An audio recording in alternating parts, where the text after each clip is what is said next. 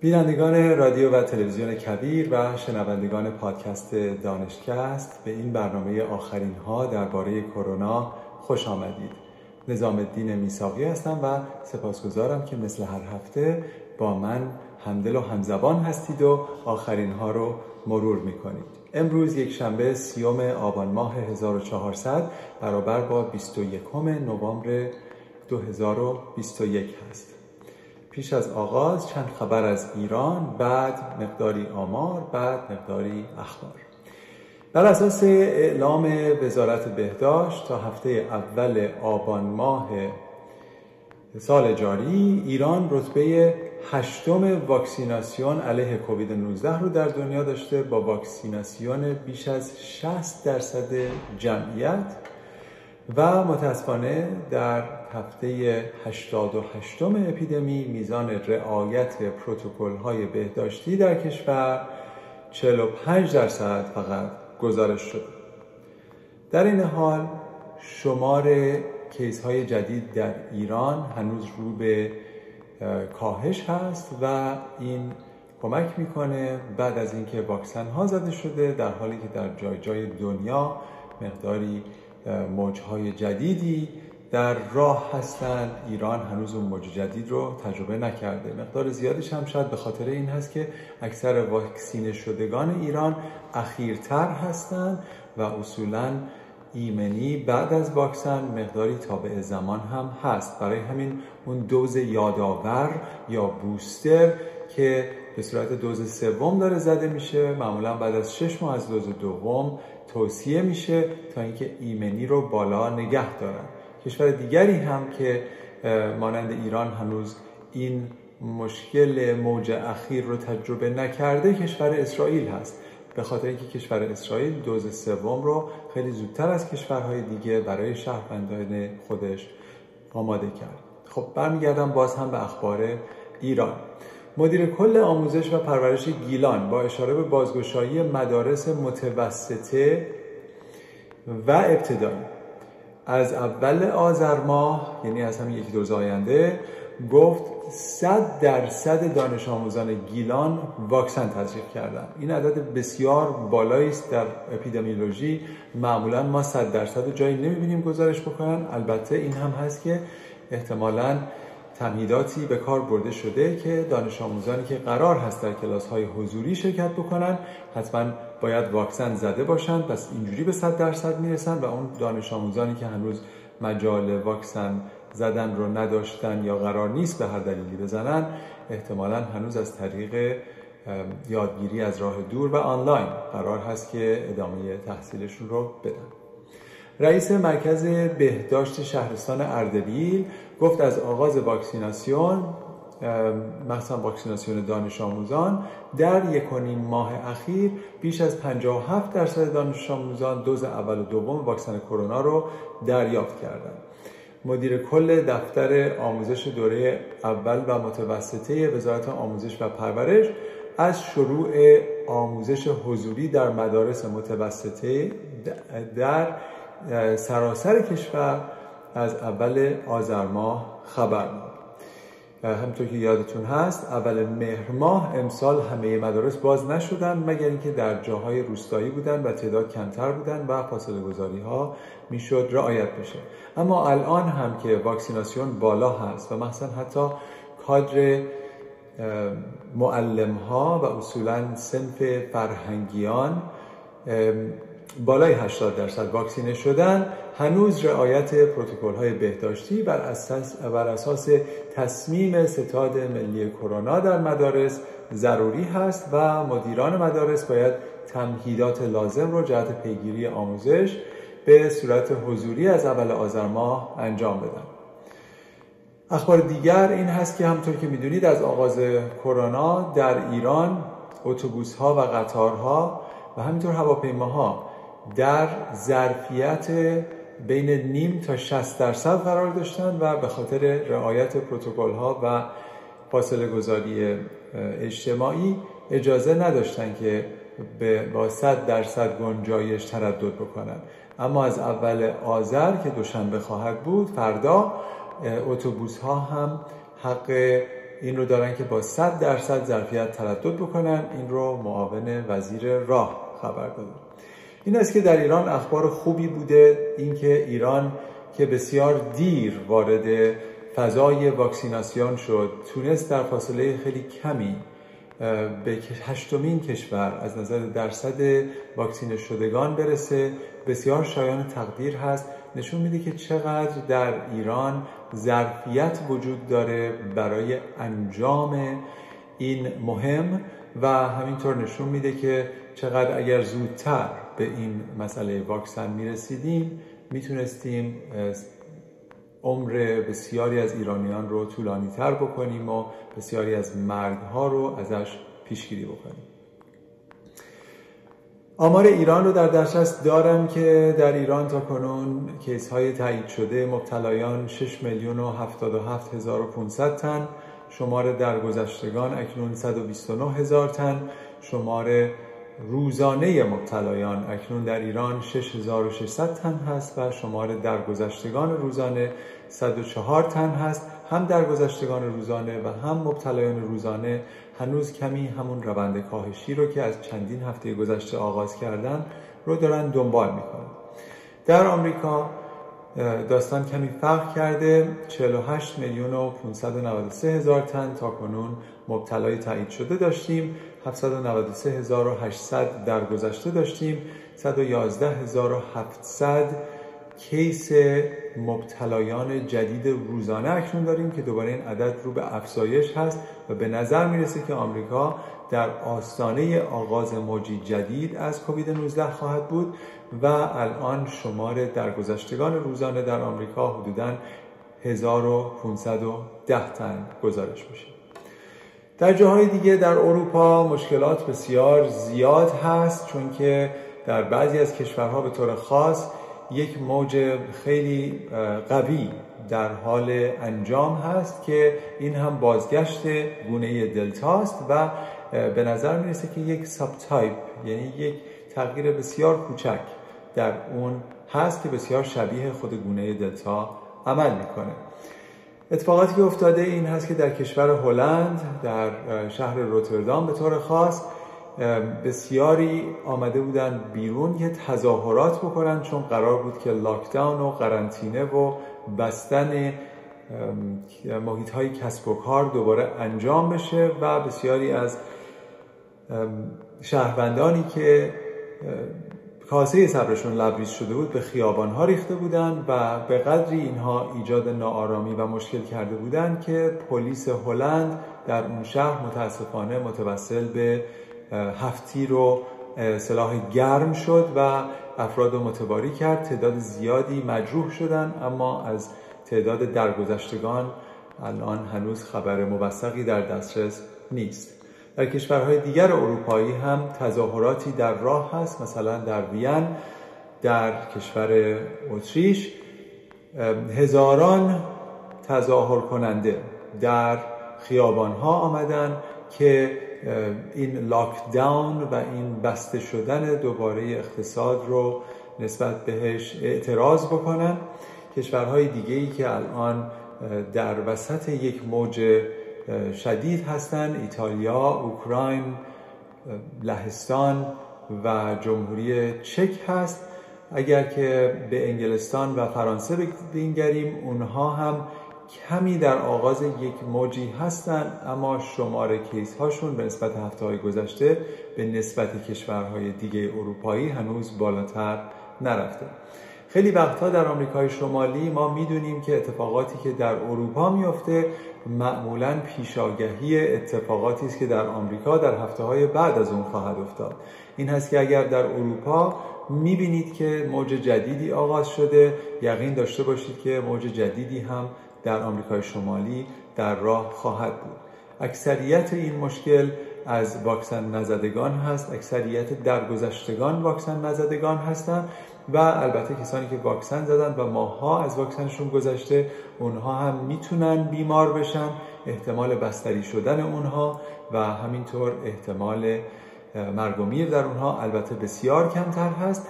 اما اونها هم به هر حال می‌تونن میزبانهایی باشن که بتونن انتقال بدن این ویروس رو به کسانی که واکسینه نشدن که معمولا نتایج بدتر و شدیدتری در انتظار اون گروه واکسن نزده خواهد بود. در مورد همه این کشورها اون چیزی که مسلمه این هست که کشورهایی که اخیرتر تعداد بالاتری رو واکسینه کردن و یا کشورهایی که دوز سوم یا اون دوز یادآور بوستر رو زدن اونها هنوز از دوز از موج سوم در کشورشون خبری نیست یا موج اخیر چون کشورها بعضیشون موج ششم هستند بعضی ها موج چهارم هستند بسته به اینکه ویروس در اونها چگونه فعالیت می‌کرده. و اصولا مقداری دست ما نیست که ما بدونیم موجها کی میان و کی میرن. مثلا مقداری خود رفتار ویروس ممکنه که عوض بشه بعد از یک موج خیلی شدید. مقداری هم ممکنه این باشه که چند درصد واکسینه وجود دارن و مقداری هم تغییر فصل هست. مثلا الان که در نیمکره شمالی در آستانه فصل جدید فصل سرما هستیم. تعداد کسانی که در فضاهای درون قرار می گیرن که در اونجا تهویه مشکل تر هست بیشتر خواهد بود و فاصله گذاری ها سختتر خواهد بود و البته فعالیت ویروس می‌تونه دوباره بالا بره. خبر دیگر از National Institutes of Health در آمریکا هست که اونها همونطور که اذعان کردن که اصولا مرگ و میر در کودکان بسیار اندک هست نسبت به کووید 19 و حدودا 700 کودک تا کنون از آغاز پاندمی از بین رفتن بر اثر کووید اما اینکه اثرات دراز مدت روی کودکان مثل کووید طولانی یا کووید مزمن. چگونه خواهد بود؟ کمتر دانسته شده. و این هست که تحقیقی رو شروع کردن که تعداد زیادی از کودکانی که بهبود پیدا کردن از کووید 19 رو دارن دنبال می‌کنن که ببینن در ماهها و حتی شاید در سالهای آینده اونها چه مشکلاتی رو خواهند داشت. بیش از هزار کودک رو قرار هست که دنبال بکنن در یک فاصله حدود سه ساله و در اونها تغییرات روانشناختی و تغییرات پزشکی و فیزیکال رو دنبال خواهند کرد و همینطور تغییرات سیستم ایمنی اونها و اینکه در آینده نسبت به بیماری های دیگه چجوری رفتار خواهند کرد آیا در اونها احتمال اینکه تشخیص های جدید طبی داده بشه در سه سال آینده بالاتر خواهد بود و یا خیر و همینطور کیفیت زندگی اونها رو مورد مطالعه قرار خواهند داد. در آمریکا تا کنون حدوداً 6 میلیون کودک گزارش شده که مبتلا به کووید 19 شدن ولی از اثرات درازمدت اون خبری نیست. برای همین هست که این تحقیق در آستانه آغاز هست. خب ما در مورد کووید طولانی مدت مقداری پیش از این صحبت کرده بودیم و اصولا یک مسئله رو که من باید گوشزد بکنم این هست که کووید طولانی مدت هم در مردها هم در زنها می‌تونه اتفاق بیفته. البته درصدش مقداری در زنها بالاتر هست. اینا کسانی هستن که کووید 19 رو گرفتن از مرحله حاد بیماری گذشتن بهبود پیدا کردن تب خوابیده مشکلات تمام شده بیش از دو سه هفته گذشته اما هنوز عوارضی در بدنشون دیده میشه. اهم از خستگی مفرط اهم از حالت سردرگمی یا اینکه احساس بکنن که قدرت تفکر سابق رو ندارن و مسائل دیگر. اما به طور خاص در زنان یک تحقیقی شده بود. بودن 45 نفر بودن که در Journal Experimental Physiology اینها دنبال شده بودن و آمده بودن که ببینن اینهایی که از کووید بهبود پیدا کردن و الان مدتی هم ازش گذشته آیا برای اینها هنوز عوارضی وجود داره و یا خیر؟ و اینها رو آورده بودن روشون pulmonary function تست می‌کردن. این در واقع تستی هست که بیمار می‌تونه تنفس بکنه توی یک دستگاهی و حجمهای مختلف ریه هاشون رو اندازه بگیرن و بعد اینها رو به یک حالت راه رفتن سریع به فاصله 6 دقیقه می‌برن و بعد دوباره میان اندازه گیری می‌کنن این حجمهای مختلف در شش ها رو. اتفاقی که افتاد این بود که نشون دادن بیشترین این حجم ها مخصوصا در خانم ها هنوز بعد از اینکه بهبودی از کووید 19 هم پیدا شده کم هست نسبت به کسانی که کووید 19 رو نداشتن. در این حال نشون دادن که وقتی که اونها رو تشویق می‌کردن به اینکه 6 دقیقه به صورت خیلی سریع قدم بزنن و برگردن قلبشون به نسبتی که قابل انتظار بود که انتظار می‌رفت که ضربانش بالا بره به اون نسبت بالا نرفت. به همین دلیل مشکلاتی که کووید 19 ممکنه ایجاد بکنه فقط مشکلات یکی دو هفته نیست که کسانی که فکر بکنن که ما سیستم ایمنی خیلی قوی داریم و احتیاج به واکسن نداریم و می‌تونیم در مقابل ویروس مقابله بکنیم ممکن هست که متوجه نشن که تشخیص های جدید و مشکلات جدید به صورت مزمن ممکن هست که براشون اتفاق بیفته. یکی دیگه از گروه هایی که در جهان و در آمریکا از بین رفتن کسانی هستند که بر اثر نه خود کووید 19 بلکه عوارض جانبی اون عوارض جانبی اجتماعی اون که باعث شده بود که مقدار افسردگی و بیماری های روانشناسی بیشتر بشه متاسفانه از بین رفتن. یکی از شاخص های اندازگیری اون کسانی هستند که از طریق اووردوز یعنی استفاده بیش از حد از داروهای مخدر از بین رفتن. از یک سال گذشته تا کنون اگر که اندازه گیری بکنیم حدودا 100 هزار آمریکایی متاسفانه از بین رفتن بر اثر اووردوز یا استفاده از داروهای مفرد از مواد مخدر. اگر این رو بخوایم مقایسه بکنیم با سال گذشته اون. 78 هزار تن بودن و این نشون میده که حدودا 30 درصد تعداد این افرادی که درگذشتن بالاتر. رفت حتما در گواهی فوت این اشخاص کووید 19 نوشته نخواهد شد. اما این رو می‌دونیم که انقدر که این تعداد بالاتر رفته در این فضای پاندمی که فشارها و افسردگی ها بیشتر هست اینها هم در واقع قربانیان جانبی پاندمی هستند که متاسفانه جانهاشون رو باختن.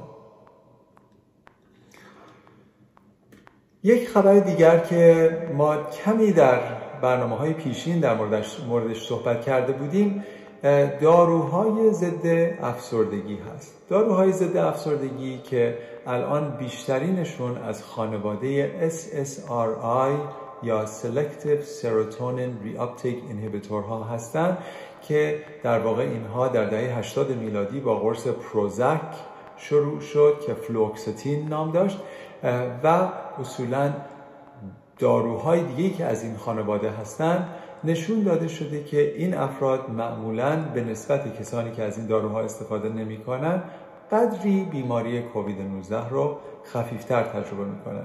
یعنی یک خصوصیت یا ویژگی در این داروها هست که احتمالا کمک می‌کنه به این گونه بیماران که این داروها رو استفاده می‌کنن.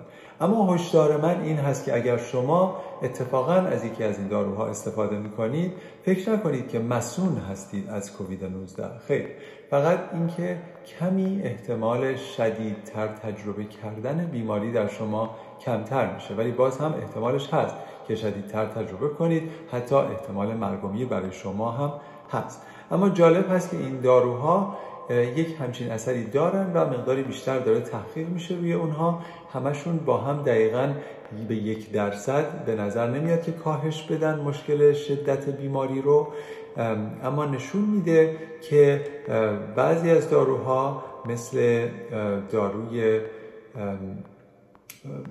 Luvox یا fluvoxamine و همینطور خود Prozac مقداری تاثیرگذارتر هستند در این مهم نسبت به دیگران.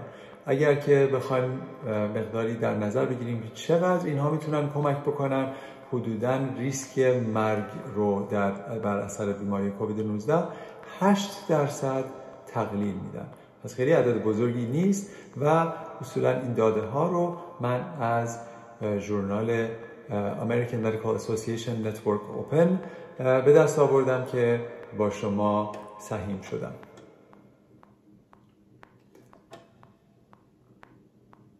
همونطور که گفتم fluvoxamine از همه بالاتر هست و همینطور fluoxetine Prozac اون هم به نظر میاد که مقداری بیشتر کمک می‌کنه. داروهای دیگه هم کمک می‌کنند اما نه به نسبت این دو. خب ما در این مورد صحبت کردیم که کسانی که بهبود پیدا می‌کنن از کووید 19 ممکن هست که این آخرین مشکلشون نباشه و یک درصدی که به نظر می‌رسه بالای سی درصد باشه مشکلات مزمنی با خودشون خواهند داشت و تجربه خواهند کرد. همینطور درصدی از این گروه که مشکلات مزمن دارن به نظر می‌رسه که تشخیص های جدید طبی براشون داده خواهد شد. مثلا به نظر می‌رسه که تعداد کسانی که دیابت دارن در سالی که گذشت نسبت به سال پیشین بیشتر شده بود و به صورت نامتناسبی اینها در کسانی بوده که کووید 19 رو هم تجربه کرده بودن. خیلی داده ها مشخص نیست که آیا این افراد قرار بوده که دیابت بگیرن و کووید 19 این رو تسریعش کرده و یا اینکه واکنش ایمنی که بدن ما نسبت به کووید 19 تولید می‌کنه باعث شده که به صورت دیگری با بافت های دیگر بدن ما فعل و انفعال داشته باشه و باعث بشه که تشخیص جدید دیابت به وجود بیاد. این دلیل اون نیست که هر کسی که مشکل داشته به خاطر کووید 19 دیابتی بشه. اما به نظر می‌رسه که کمی ریسک دیابتی شدن بعد از کووید 19 بالاتر هست در بیماران بهبود یافته. خب خبر دیگر این هست که مشکل فشار خون هم در سالی که گذشت بالاتر رفته. درصد بالاتری از آمریکایی ها تشخیص فشار خون داده شدن. و به نظر می‌رسه که بهبود یافتگان کووید 19 کمی بالاتر بودن. البته دلایل دیگری هم ممکنه باشه. فشارهای ناشی از خود پاندمی هم ممکن هست که بیشتر این مشکل رو نشون بده و همینطور این هم هست که کسانی که کمتر پیش دکتر رفتن دیرتر تشخیص داده شدن و الان یک گروهی همه با هم در آن واحد دارن تشخیص داده میشن. و اخبار این هست که از نظر بزرگسالان در سابقه مثلا در سال 2020 بودن 53 دهم درصد فشار خون به صورت خفیف و به بالاتر داشتن. اما به نظر می‌رسه در سال جاری اون عدد به 60 درصد رسیده و نشون میده که خود پاندمی ممکن هست که دخیل باشه در این مسئله. خب دوستان عزیز من این داده های اخیر رو هم از American Heart Association جمع آوری کردم که با شما سهیم شدم.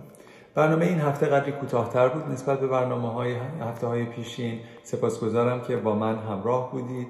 سپاسگزار هستم از همه شما که فیدبک و کامنت می‌گذارید برای من که ما بتونیم در بهینه‌سازی برنامه ها بکوشیم. همینطور سپاسگزارم از کبیر تیوی و از شما دعوت می‌کنم که آبونه بشید در کبیر تیوی در کانال یوتیوبش و همینطور می‌تونید آبونه بشید اگر صدا رو فقط می‌خواید برنامه ها رو به صورت صوتی دنبال بکنید. پادکست ما اسمش دانشکست هست و ما رو در Apple Podcast و یا در Spotify Podcast می‌تونید پیدا بکنید و دنبال بکنید. خوبی پادکست ها این هست که بسیاری از برنامه ها اجازه میدن که شما صدا رو به صورت یک برابر و یا دو برابر گوش بدید. من می‌دونم که قدری شمرده و آهسته صحبت می‌کنم. دلیلش این هست که شاید ندونید که تمام نوت من به انگلیسی در جلوی من هستند و من همینطور نوت ها رو به انگلیسی نگاه می‌کنم و در آن واحد به فارسی برگردان می‌کنم که برای شما توضیح بدم. اگر که در صدد برمی آمدم که همه این چیزهایی رو که می‌خواستم بگم اول فارسیش رو می نوشتم و بعد خدمت شما ارائه می کردم از نظر زیغ وقت متاسفانه ممکن بود که نتونم به این تعداد برای شما برنامه تولید بکنم و با کبیر تیوی همکاری بکنم. تا هفته آینده برای همه شما آرزوی تندرستی و شادکامی دارم. خوشحال میشم اگر که این برنامه رو به دیگر فارسی زبانان بفرستید که اونها هم به خانواده کوچک ما بپیوندند و با هم به جلو بریم تا اینکه پایان این پاندمی رو با هم تجربه بکنیم. خوب و خوش باشید.